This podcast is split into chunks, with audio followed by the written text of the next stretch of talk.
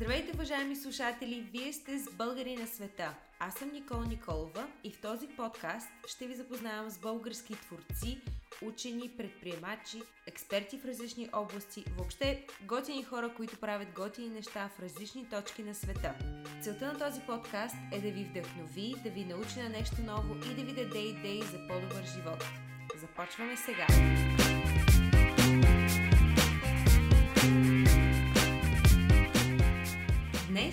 Говорим за медиите. Забелязала съм, че когато искам да се информирам за последните събития и прекарвам повече време в четене или гледане на новини, се чувствам леко ядосана, разочарована и дори понякога тъжна. Но от друга страна не завиждам и на медиите. Те трябва да се борят за нашето внимание в света на социалните мрежи. Доста често го правят с новини, които предизвикват емоционална реакция, а не такива, които информират за истински важните събития. За щастие, има хора, които използват опита си в медийния свят, за да ни запознаят с траповете за нашето внимание. Днес гостинката ми е Надежда Юрокова, експерт по медийна грамотност, умението да мислите критично и независимо, когато получавате информация от медиите. Разговорът ни ще ви запознае с житейския път на Надя като дъщеря на български дипломат в бивша Югославия, уроците от журналистическата й кариера и историите от курсът по медийна грамотност, който е ръководила. Ще научите как различни редакционни политики влияят на новините, които достигат до вас, как да бъдете по-осъзнати следващия път, когато четете или гледате новини и какво да търсите в историите, които ви се представят. Добре, добре дошла, Надя. Как си днес? Много добре. Благодаря за поканата. За мен е чест и удоволствие. Благодаря, че прие. Първият ми въпрос е кой беше Надя Юрукова преди да стане на 20? Кой беше човекът Надя Юрукова преди да е на 20? В детството си имах рядката възможност, детството ми протече някъде в 80-те години, имах рядката възможност да съм част от семейството на дипломат и да живея между България и тогавашна Билгославия – това имаше своите особености. Първо, защото по това време България не беше в толкова добри отношения с съседката си по разни причини, свързани и с студената война и с други политически въпроси. Също така, семейство на български дипломат, дипломат от преди 89-та година особено означаваше, че а, трябва да се следват определени правила на живот, които а, да речем, не са всекидневни, ако, ако си в родната си страна. И както по-късно стана ясно поради процесите на иллюстрация в България, а, той също така е изпълнявал и разузнавателни мисии, като агент на Генералния щаб на Българската народна армия към този момент. А кога стана известно, че е бил разузнавач? А, досието му беше отворено някъде, малко преди а, кончината му, за съжаление. Някъде края на 2013, началото на 2014, по-скоро 2013. Не помня точна дата. Тоест повече от 25 години след като мисията му като дипломат е приключила. Мисията му като разузнавач, той по-късно продължи дипломатическата си кариера, без да е а, част от а, разузнавателното управление на генералния щаб на армията. Mm-hmm. А, даже кариерата му процъфтяваше от а, редови дипломат, стана а, пос, дипломат с ран посланник, а, бил е посланник в Сараево, в Белград, винаги е бил специалист по а, бившите югославски въпроси, югославските въпроси, както и по въпросите на българското младсинство в западните покрайнини Войводина. Израснала съм с тези теми и с този тип живот, който за мен беше нормален, но а, до ден днешен се налага да се обръщам назад и да по разни поводи и да си давам сметка, че всъщност не е бил съвсем всеки дневен и че е, както за много други хора, детството им обославя голяма част от активния им живот, така и за мен. А, и всеки ден може би имам повод с още един сантиметр да вдигна завесата на закономерностите и влиянията а, от тази детска възраст към Надя, която е не само на 20 вече, но и на 40-41. Това, което искам да те питам, вие като семейството, знаехте ли какво се случва? Знаехте ли каква е целта на живота ви там? Аз бях... Всъщност аз съм последното и най-малко дете в семейството. Две. Имам брат, който е с 9 години по-възрастен от мен. А, и честно казвам, аз не, не знаех, разбира се, в най-ранните си детски години. Всъщност до, до много късен момент не си давах много сметка, въпреки че имах всички индикации и поводи да се досетя. Но нито той настоявал да говори с мен по въпроса, тъй като той беше много лоялен и а, отдаден на професията си човек. И независимо от това, че след 89-90 не е бил а, с а, тези служби вече, той винаги е бил лоялен към държавата България.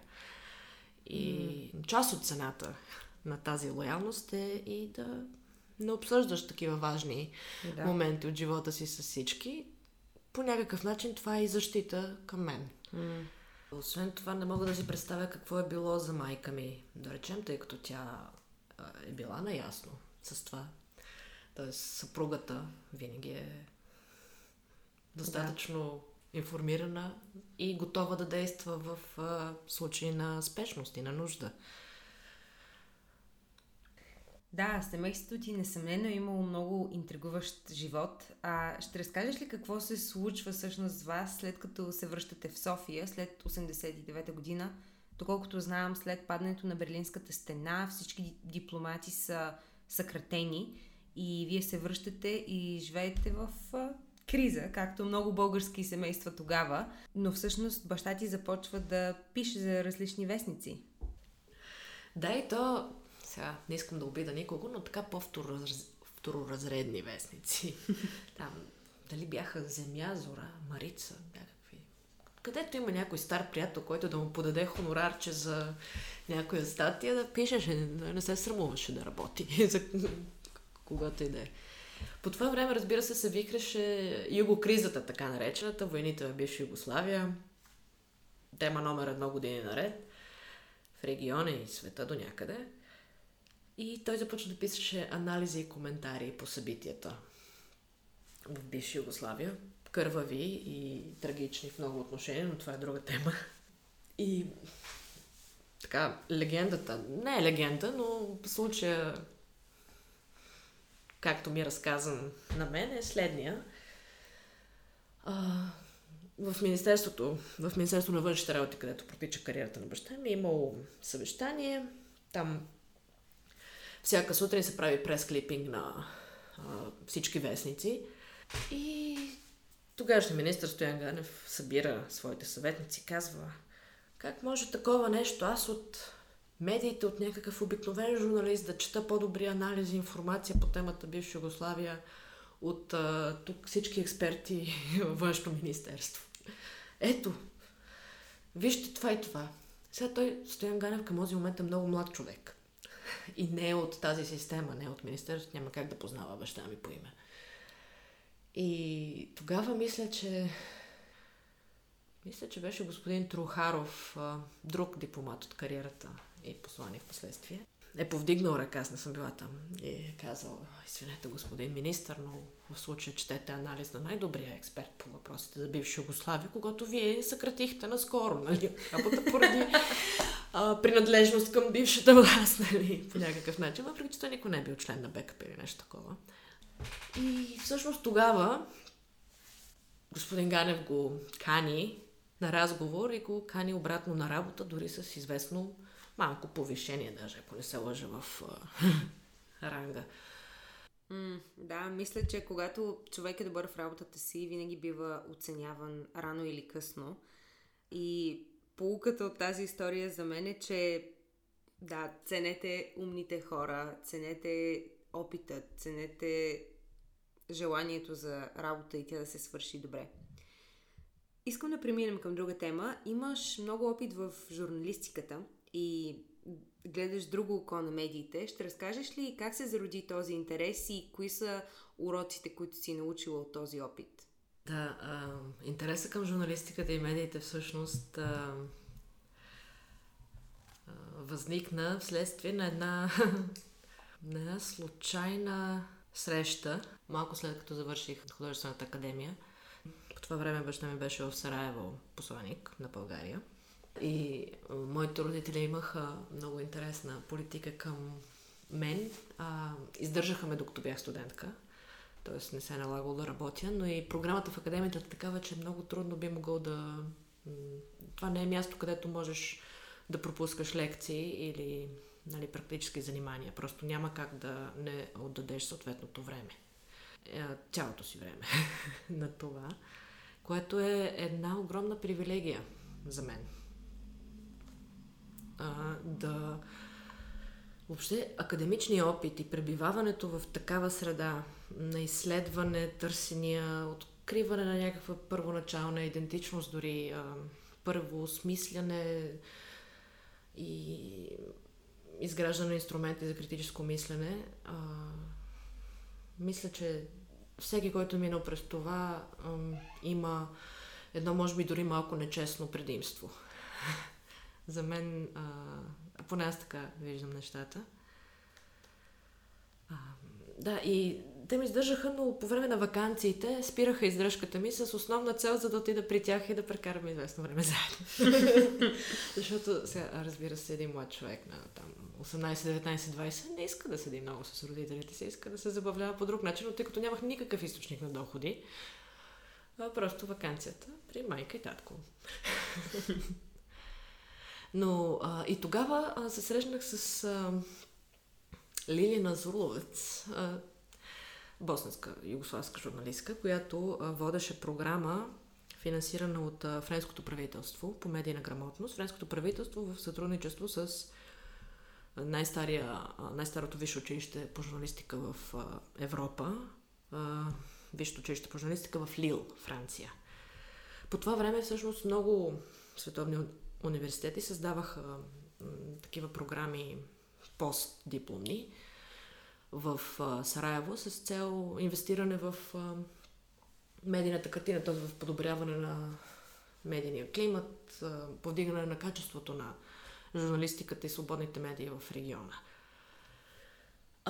И след среща с тази дама, на някакво, да, го наречем светско събитие, тя реши а, да се опита да ме привлече към програмата, т.е. да ме привлече към идеята да кандидатствам за стипендия, да вляза в а, тази постдипломна квалификационна, как да я нарека, нещо като мастър. Програма, да. Не, нещо като специализация. И сега идвайки от академия по изкуствата, бях напълно убедена, че това няма нищо общо с мен. Просто аз какво ще правя? За какво ме мислите?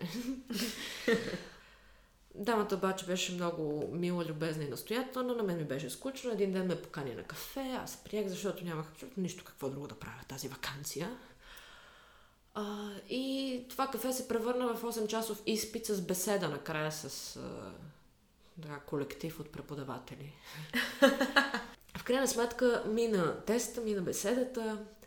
А, минаха две седмици, аз забравих за случая и накрая а, татко ми, ми се получи обаждане и казаха ми така и така, надежда е да заповяда пълна стипендия от френското правителство. И, и така се случи, че точно това лято, когато ме приеха в програмата, аз трябваше да започне сента, приключваше мантата на значението на баща ми. Съответно, те се прибраха в София, аз останах в Сараево. С а, две съквартирантки от а, Скопие и от а, Панчево, Белград. И мисля, че винаги ще съм дълбоко, дълбоко благодарна на френската държава за тази възможност. Те може да не подозират а, какво са направили за мен. Да.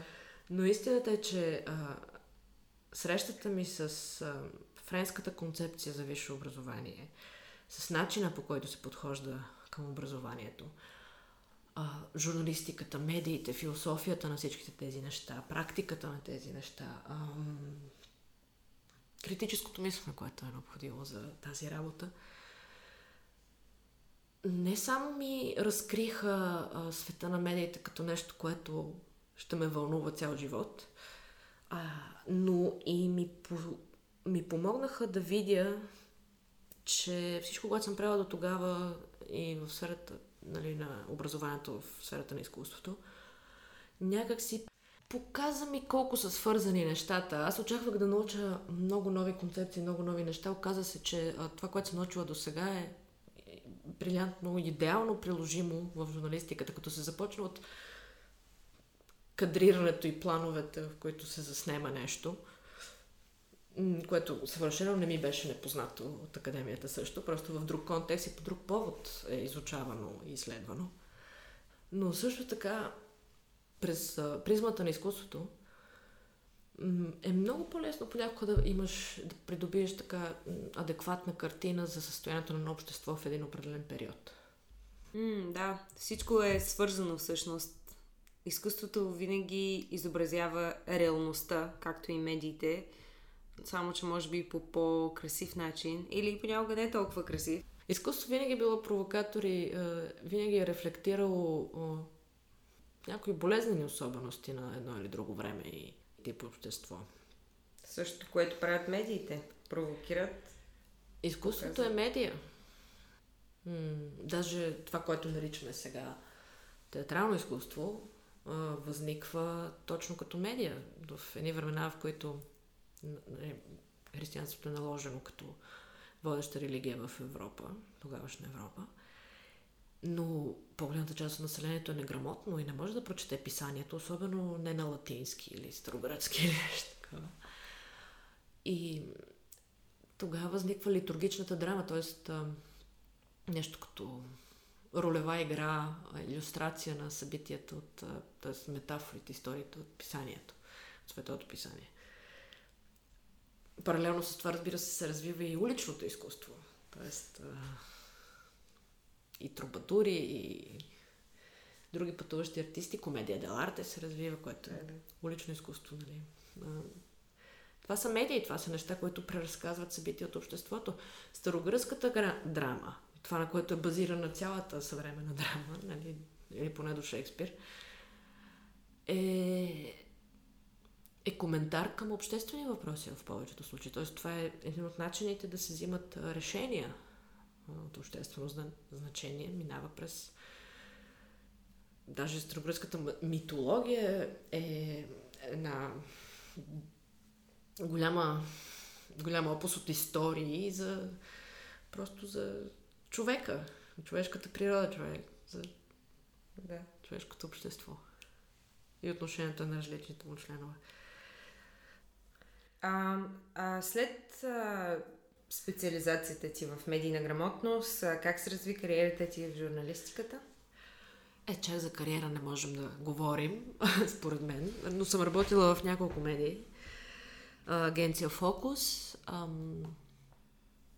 Вестник Телеграф, Синюс, което е така, по-скоро на кръга Капитал, сервис за новини от сферата на економика, бизнес, финансови отношения като цяло. Говорили сме за разделението на журналистите. Кажи ми повече за това.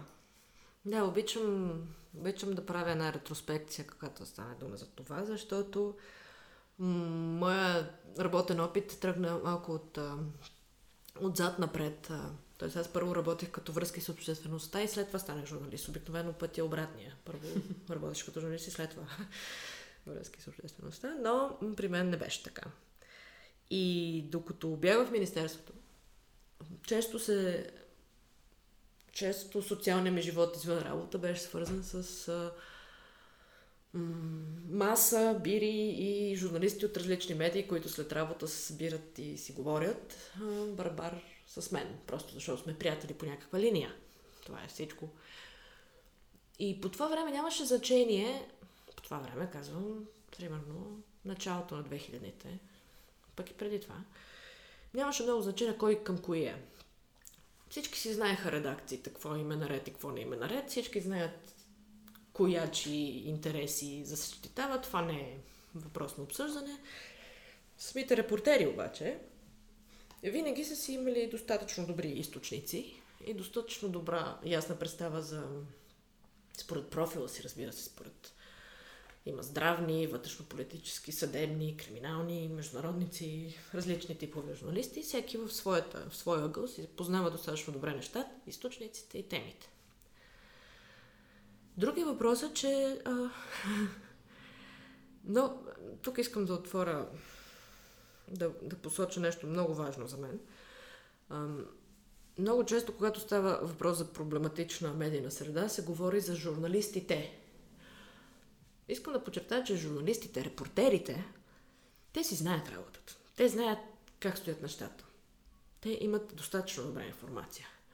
Но а, не всичко могат да публикуват или да обявят. Защото всичко зависи от редакционната политика. Всичко зависи от това дали можеш да разкриеш източниците си понякога. Това са хора, които, които в крайна сметка, ако не ти харесва редакцията, сменяш я с друга, нали? Но трябва да следваш някаква политика. Така че като говорим за проблеми в медиите, не би трябва да говорим за лошите журналисти. Би трябва да говорим за политики, интереси, издатели, собственици, нали? И така нататък. Самите журналисти аз не бих ги винила като професионалисти за това. Един добър здравен репортер, да речем, е достатъчно добър и в а, певските и в капиталските медии, в крайна сметка. Да. Съгласна съм. Това какво ще публикува и с какъв ъгъл, да, зависи от редакционната политика и този човек трябва да яде. Понякога проблема идва от това, че ако искаш да смениш с друга редакция, с друга редакционна политика, не можеш, защото няма такава медия вече, да речем. Да, интересно. А, да, за мен това е много важно. В смисъл, все пак сме на 111 място по свобода на медиите и наистина е важно хората, които консумират какъвто и да е медиен продукт от а, мейнстрим медиите, е да осъзнават, че зад този продукт всъщност, да, стоят хора. Но, но ъгълът на историите е именно това. Как а, как редакцията на тази медия решава да го погледне. Тук ще използвам примера с прословутото 111-то място. Много се тиражира тази класация, но много рядко се уточнява кой брои и кой прави ранглистата. Не смятам, че ситуацията с медиите в България е добра, честно казано. Мисля, че била по-добре в миналото.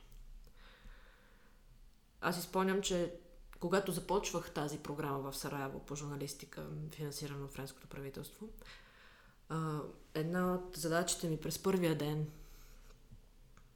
беше да направя кратка презентация на медийния пейзаж в България. Годината е 2002. И тогава използвах някакви забавни записи от телевизията, заглавия, неща, за да обясня, нали, тук имаме такъв и такъв, такава и такава палитра, вестници, тези са десни, леви, онези, седи какви си. Тоест можех да представя, да речем, печата, като палитра от различни интереси. Тук имаме малко десни, малко такива, малко такива, тези са земеделци, имаме различни. Нали. В телевизията, ето тук, примерно тогава шоуто на Слави беше м- наистина качествена телевизия към този момент. За първи път. Не това, което знаем сега. Слави. И, и мисля, че използвах и а, запис от чуото на Слави, където се правят шеги и се правят критики към правителство и управляващи. А, така много груби, много остри. По национална телевизия. Да. И всичко това, аз българката, не знам дали много от хората на твоята възраст си дават сметка, че от гледна точка на бивша Югославия, България беше някаква дълбока източноевропейска дупка, пълна с мизерни хора, които нямат нищо в магазините. А пък от наша гледна точка на времето Югославия беше Запада. Нищо, че Тито, нищо, че и те са там в същия блок – но разликите между нас бяха от небето на земята и границата между нас също така беше доста затворена и с ограничен на пропускливост. Тоест, а, сегашните, сегашните обстоятелства са много различни от тогавашните. Да. Така че аз идвам в една среда, където дори да сме близки съседи, а те не познават много добре България.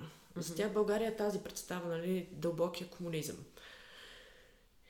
И изведнъж пред тези бивши югославяни с югославско самочувствие пред мен българката, а, независимо от войни и други събития, ме гледаха в захлас и, накрая дори заявиха някой от тях в прав текст, това не може да е вярно. Не, не е възможно в България да има такава свобода на изразяването в медиите. Вау! Защото в техните страни към този момент говорим за... Тогава имаше някаква форма на Югославия, която беше там Сърбия, Черна гора, Косово, ама Косово вече си отиваше. а, да, да речем Сърбия, Хрватия, Босна, с тези устарели непълни представи за България.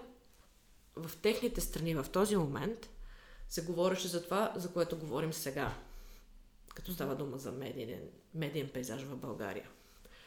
За крайни националисти, за говор на омразата, за подчинени медии, за липса на независима журналистика. Тоест всичко това, което критикуваме сега и наричаме 111-то място, за тях беше реалност тогава. И когато аз направих своята презентация, дори да е била малко украсена, защото аз, както казах, съм възпитана да представлявам, да представлявам България в най-добрия вид, но все пак беше вярна. Да. Имахме палитра, имахме разнообразие, сега нямаме такова разнообразие. Сега има а, толкова концентрирани вече интереси и медени лагери, че няма палитра. Има просто разделение. И да се върна към масата с журналисти, с които се виждаме след работа и обсъждаме неща. Както казах, тогава всички общуваха добре помежду си и много и се е случва, и се случваше със сигурност. Да речем, една репортерка открила нещо много интересно по един какъв си въпрос, обществено значим. Няма значение кой е. Да речем зърнения, нали, задигането на зърнения резерв. А, и не може да го публикува. В случая не е реален случай, просто давам Да. прием.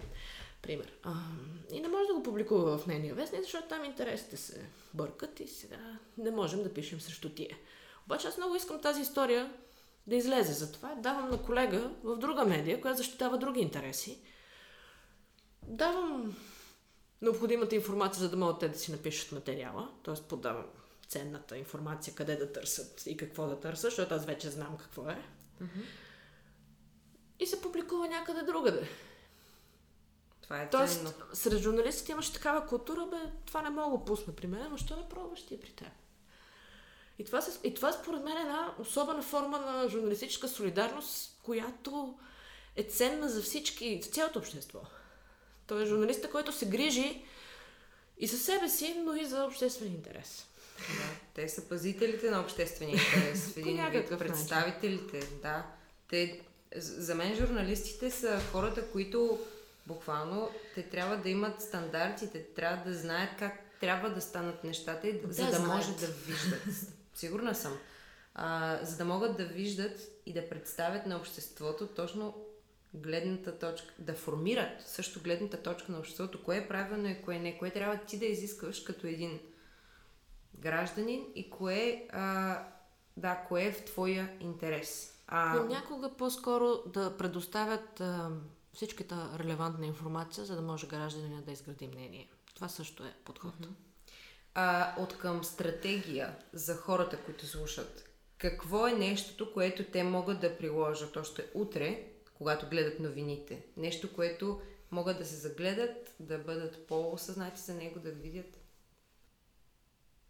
Моят съвет би бил да обръщат повече внимание на това, което не се казва и на страната, която не се отразява като позиция.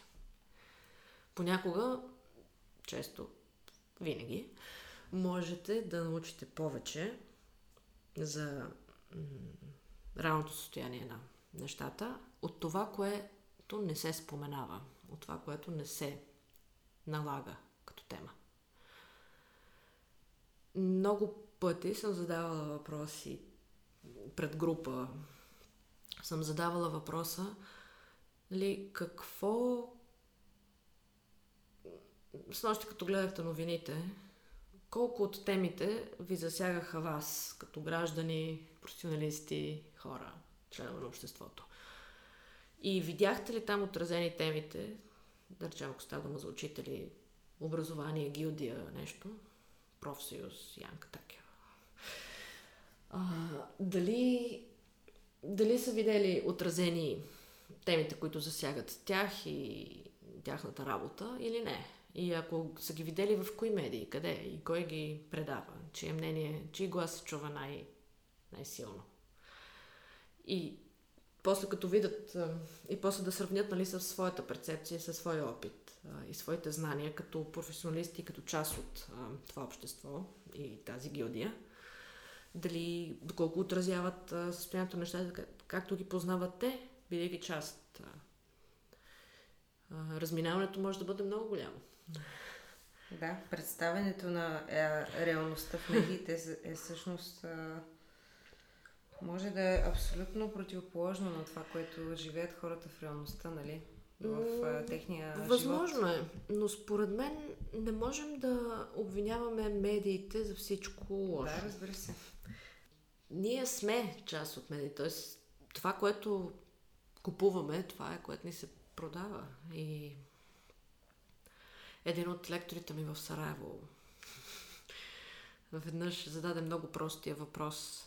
А, кажете, деца, хайде не деца, колеги, защо се правят вестници?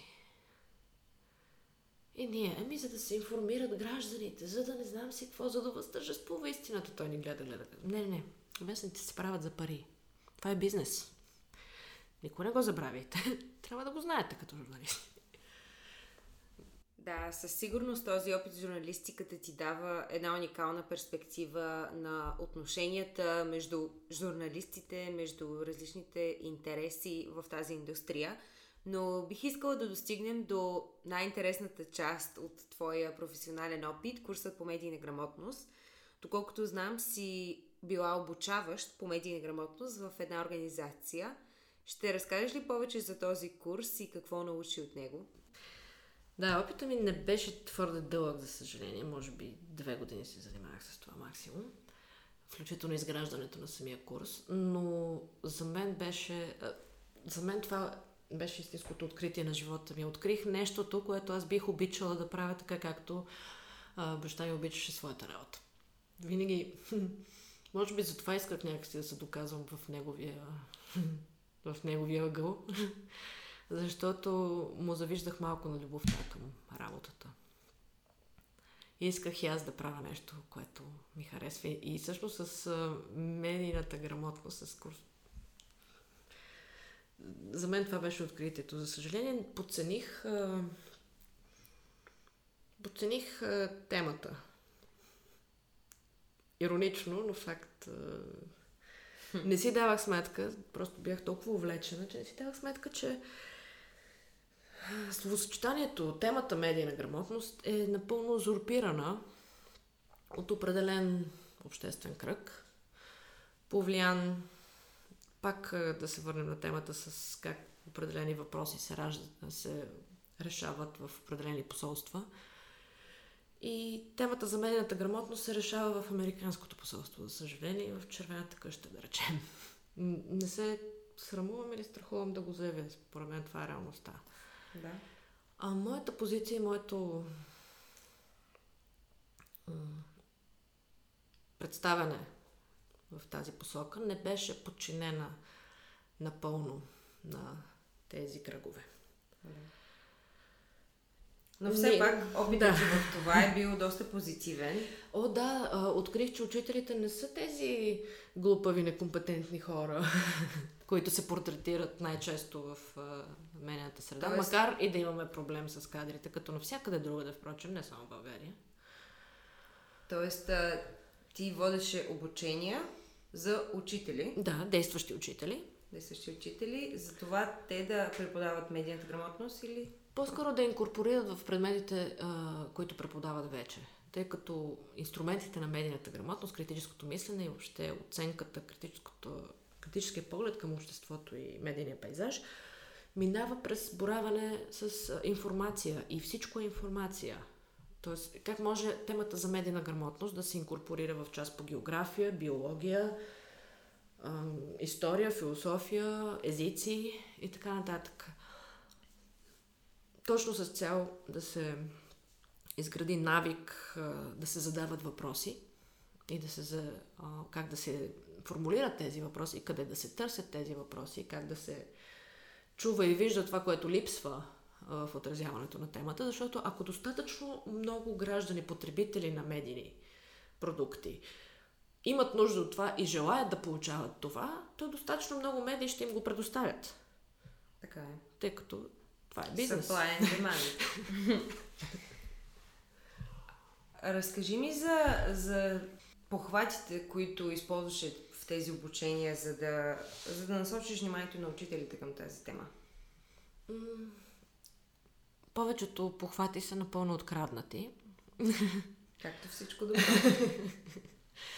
а, имах, пак благодарение на Центъра за творческо обучение, имах възможност да а, открадна за част от опита на една финландска учителка, която използва така наречените драма методи за обучение.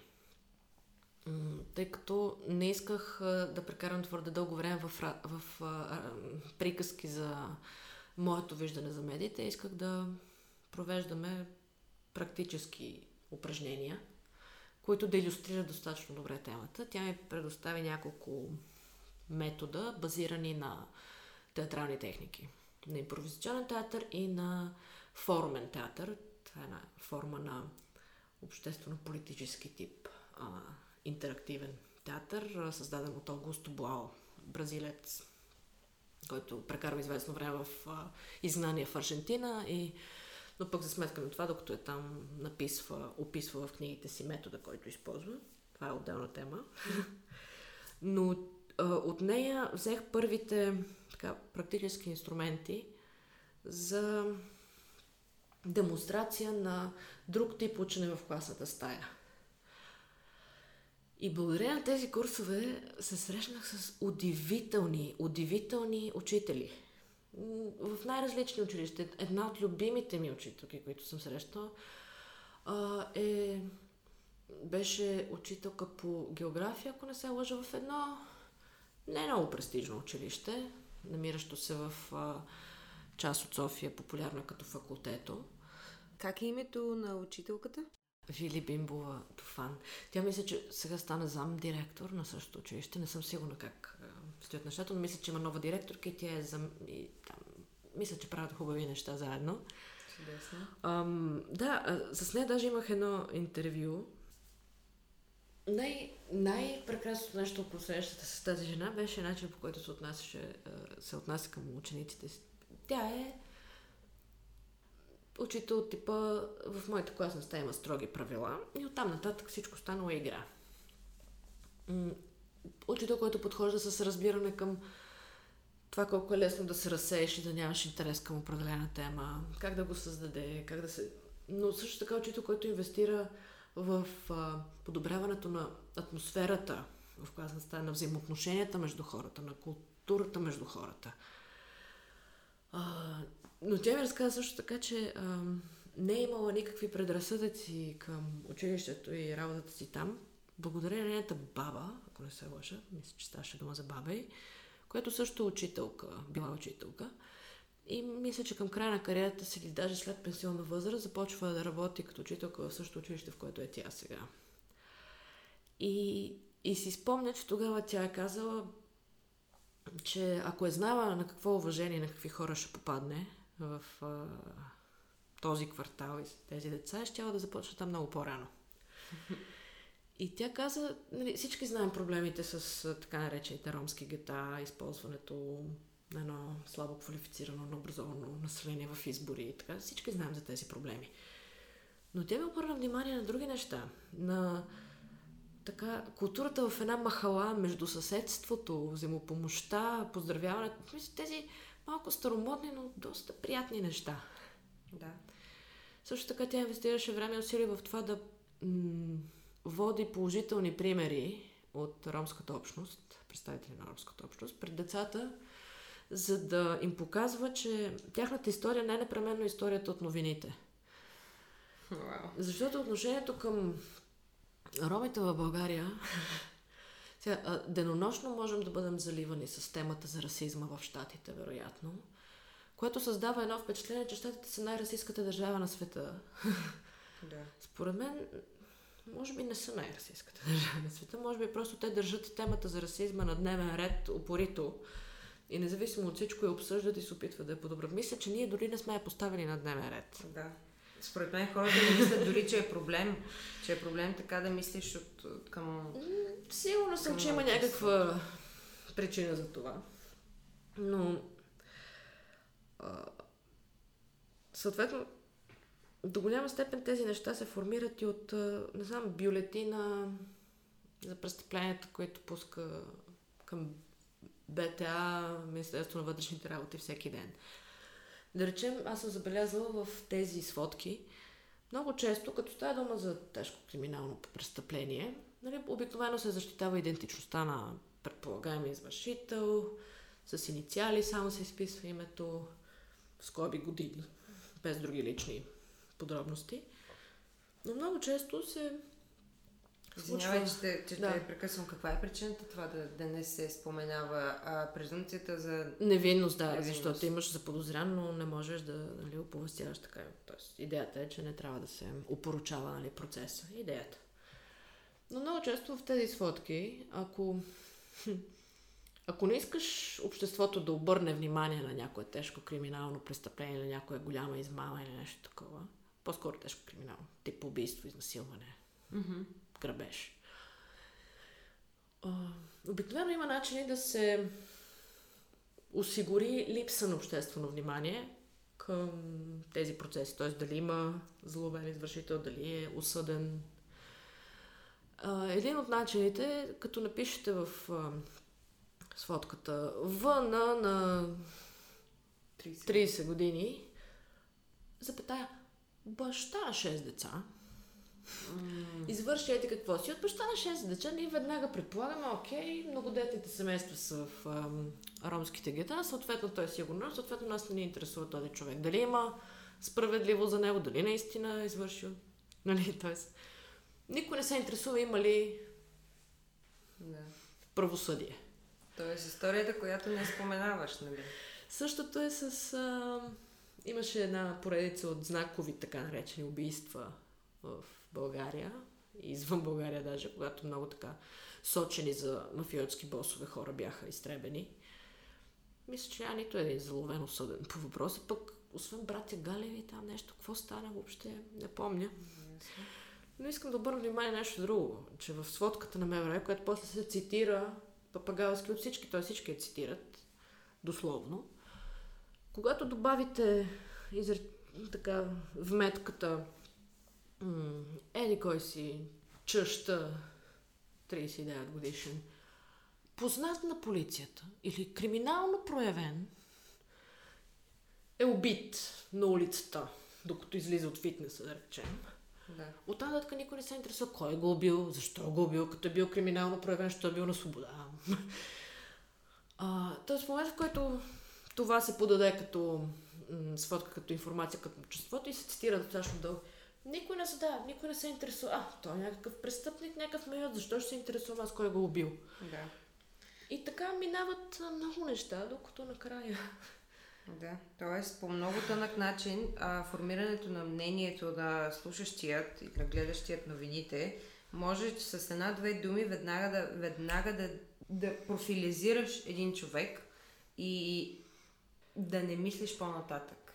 Точно както между другото в, в десните медии в Штатите. Те си измислят врага иммигрантите, което абсолютно не е вярно според мен, но анализирайки нещата, които те пишат там, виждам, че ние имаме много по-голям проблем с точно това да обвиняваш другия, чуждия, различния от теб.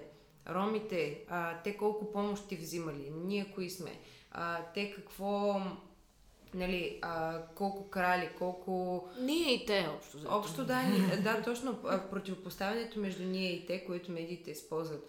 Но когато се замисля в образователната атмосфера, ам, и за интеграцията на ромите. Факта, че българите си мислят, че ромите не искат да се интегрират, а, в образователната атмосфера, Не е в която аз съм била, абсолютно да, съгласна съм, че не е вярно, в образователната атмосфера, в която аз съм била, имахме две, говоря от първи до седми клас, имахме две а, ромски деца, а, въпреки, че те, а, те бяха деца, като, като всички нас, не са правили нищо лошо, дори бяха срамежливи, а, не, бяха, нямаха, нали, а, супер много приятели в класа. Никой не се държеше лошо с тях, но те все пак бяха, имаше разделение Чужд. между нас и тях. Да. да.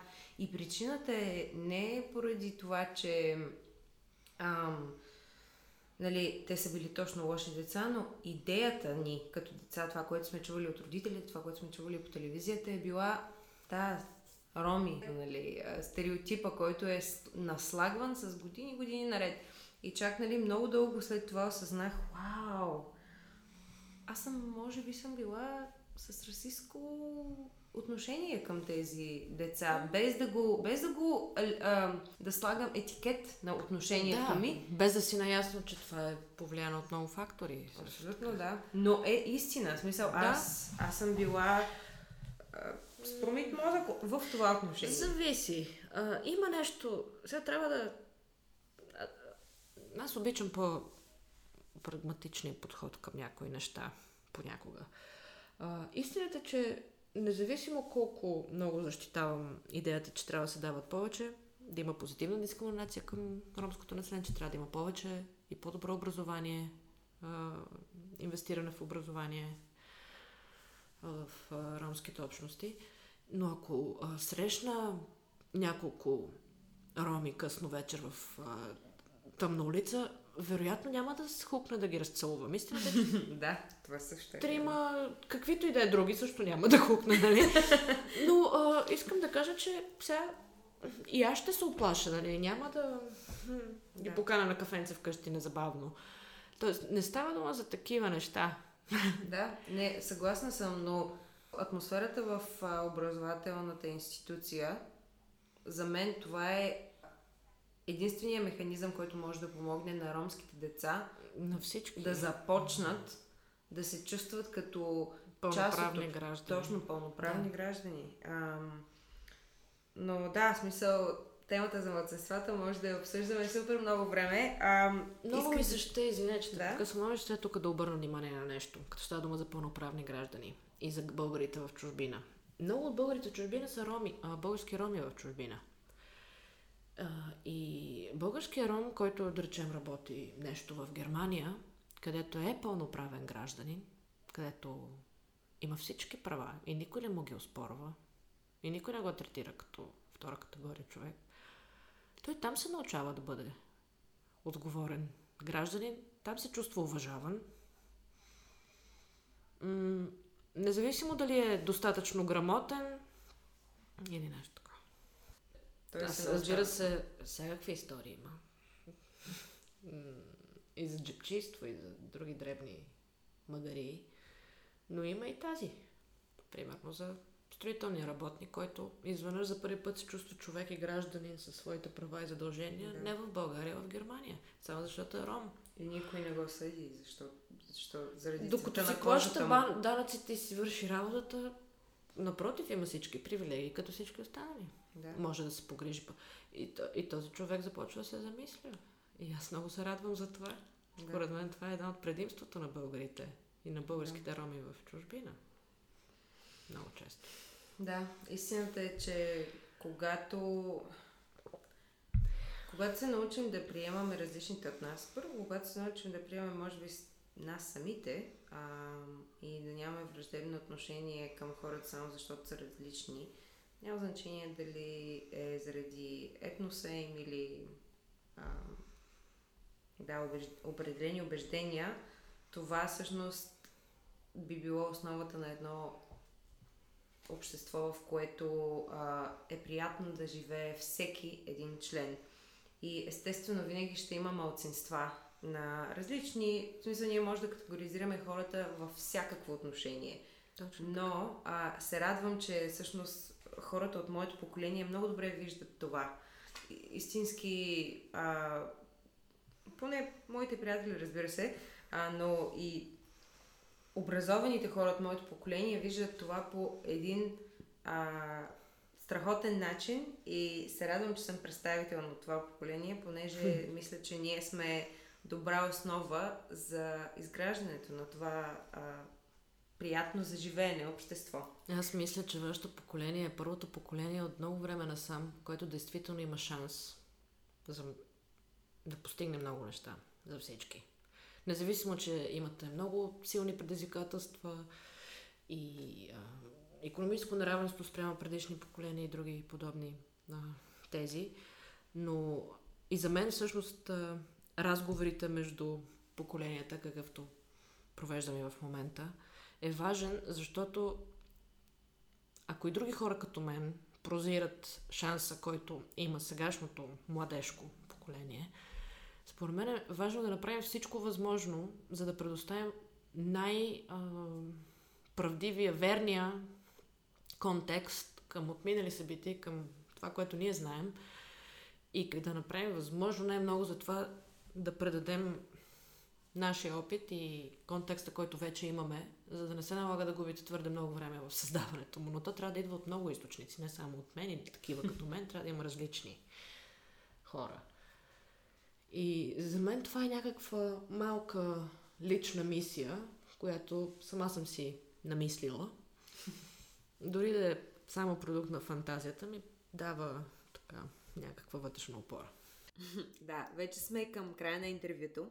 Във всеки подкаст имам няколко въпроса, които искам да задавам на всеки гост. Първият ми въпрос е, какво ти е дала България? А, нека първо уточним какво е България, т.е. не само абстрактното понятие България. България са, разбира се, връзките с хората и происхода да. и всичко. Каквото разбираш? България... България е една уникална гледна точка. Според мен да си българин е предимство в много отношения от гледна точка на културни особености и а, така м- поглед, към, мироглед като цяло. Знаем за байганщината, описана така добре от uh, Леко Константинов, щастливеца. Знаем за много. Обсъждат се тези проблеми.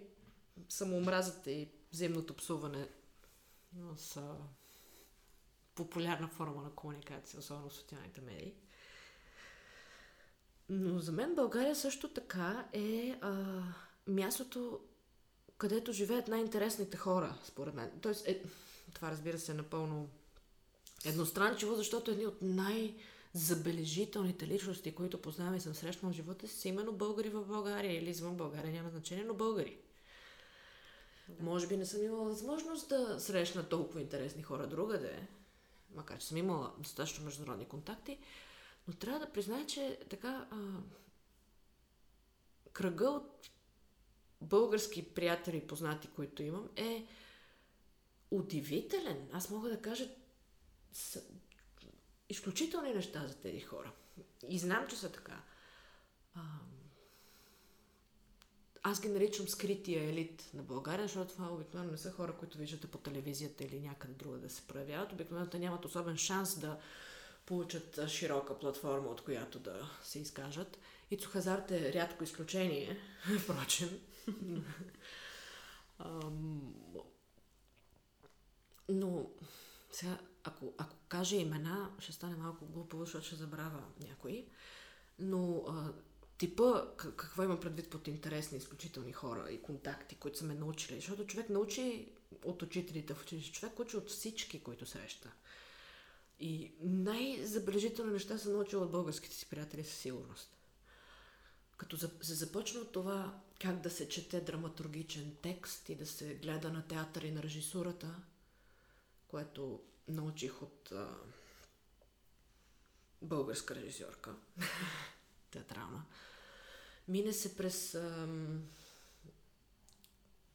богословие, международни отношения, история, политически науки от пак хора българи, то в световен мащаб, лингвисти, философи, писатели, а, музиканти наистина имам съм щастието да срещна истински елит на България. Аз съм убедена в това. И, и знам ги как се казват и къде живеят, както се казва. Супер. А другата част на въпроса е какво ти е взела България? България по някакъв начин ми взе възможността да се самоидентифицирам както намеря за добре. Защото м- аз не съм най-важният човек в България, но за нещата, които са били важни за мен в моя живот или това, което ти нареча кариера, аз казвам само трудов стаж или просто занимание от миналото, ам, няма... Открих, че няма как да съм прията от нито една страна, когато има такова силно разделение в обществото. Защото тези журналисти, които си подаваха истории преди, сега вече се избягват и не се поздравяват благодарение на този налагането на това разделение, независимо от кое посолство идва директивата. Ам, аз няма да бъда прията от а, айде да речем повлияните от Москва кръгове, най-общо и профанизирано казано. Да ги, да ги разделим на Москва и Вашингтон за по-лесно, но все пак да не го приемаме твърде буквално.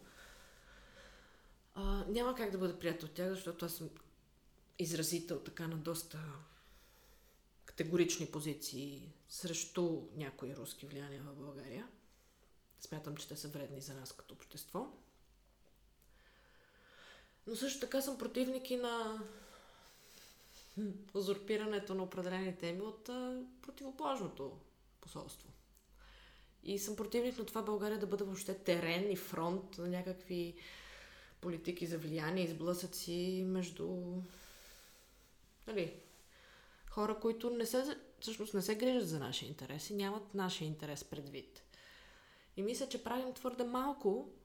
Естествено, че ние не сме нито Америка, нито Русия, но не, не пречи да балансираме нещата и да се концентрираме, да се грижим за това, което е добро за нас. За нашата идентичност. И аз, в крайна сметка, не мога да бъда нито а, няма как да ми се доверят нито едните, нито другите. Аз съм крайно неблагонадежна и за двете страни. а, и от една страна се гордея с това. Мисля, че това е всъщност моята идентичност. Еднакво неблагонадежна за всички. а, използвам го даже малко като личен слоган, с хумор и гордост едновременно. Другия въпрос, който иска да ти задам в края на интервюто е кой е най-вдъхновяващия българин, който познаваш? хм. Който познавам лично? Да. Хм. Не един. Ако трябваше да кажеш един. Ако трябваше да кажа един. До голяма степен това е баща ми, но няма да сложа него. Все пак нека е не е очевиден член на семейството и един вид патриарх. нали? Твърда се много. Няма да използвам приятели в случая, въпреки че бих могла. Лични такива реални приятели, но една от най-вдъхновяващите българки личности, а, които дълбоко уважавам, имах щастието да срещна веднъж и да дебатирам веднъж с нея и да разговарям, но веднъж е Адела Пеева.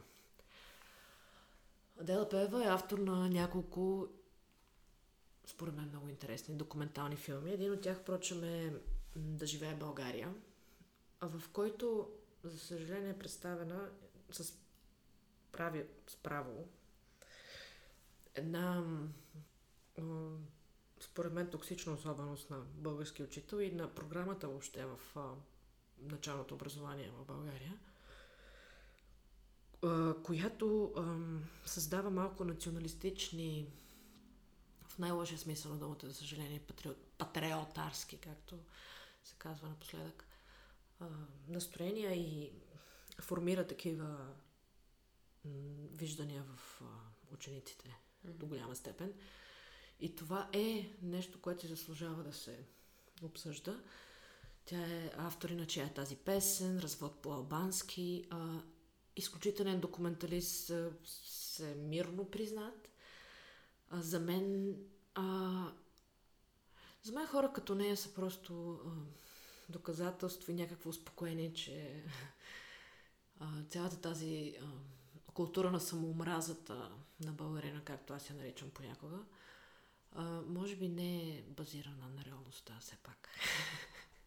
Ако трябваше живота ти да е съкратен в едно послание, кое би било то? Мисля, че вече го казах. Неблагонадежна. не се страхувайте да бъдете неблагонадежни. Това е моето послание. Супер.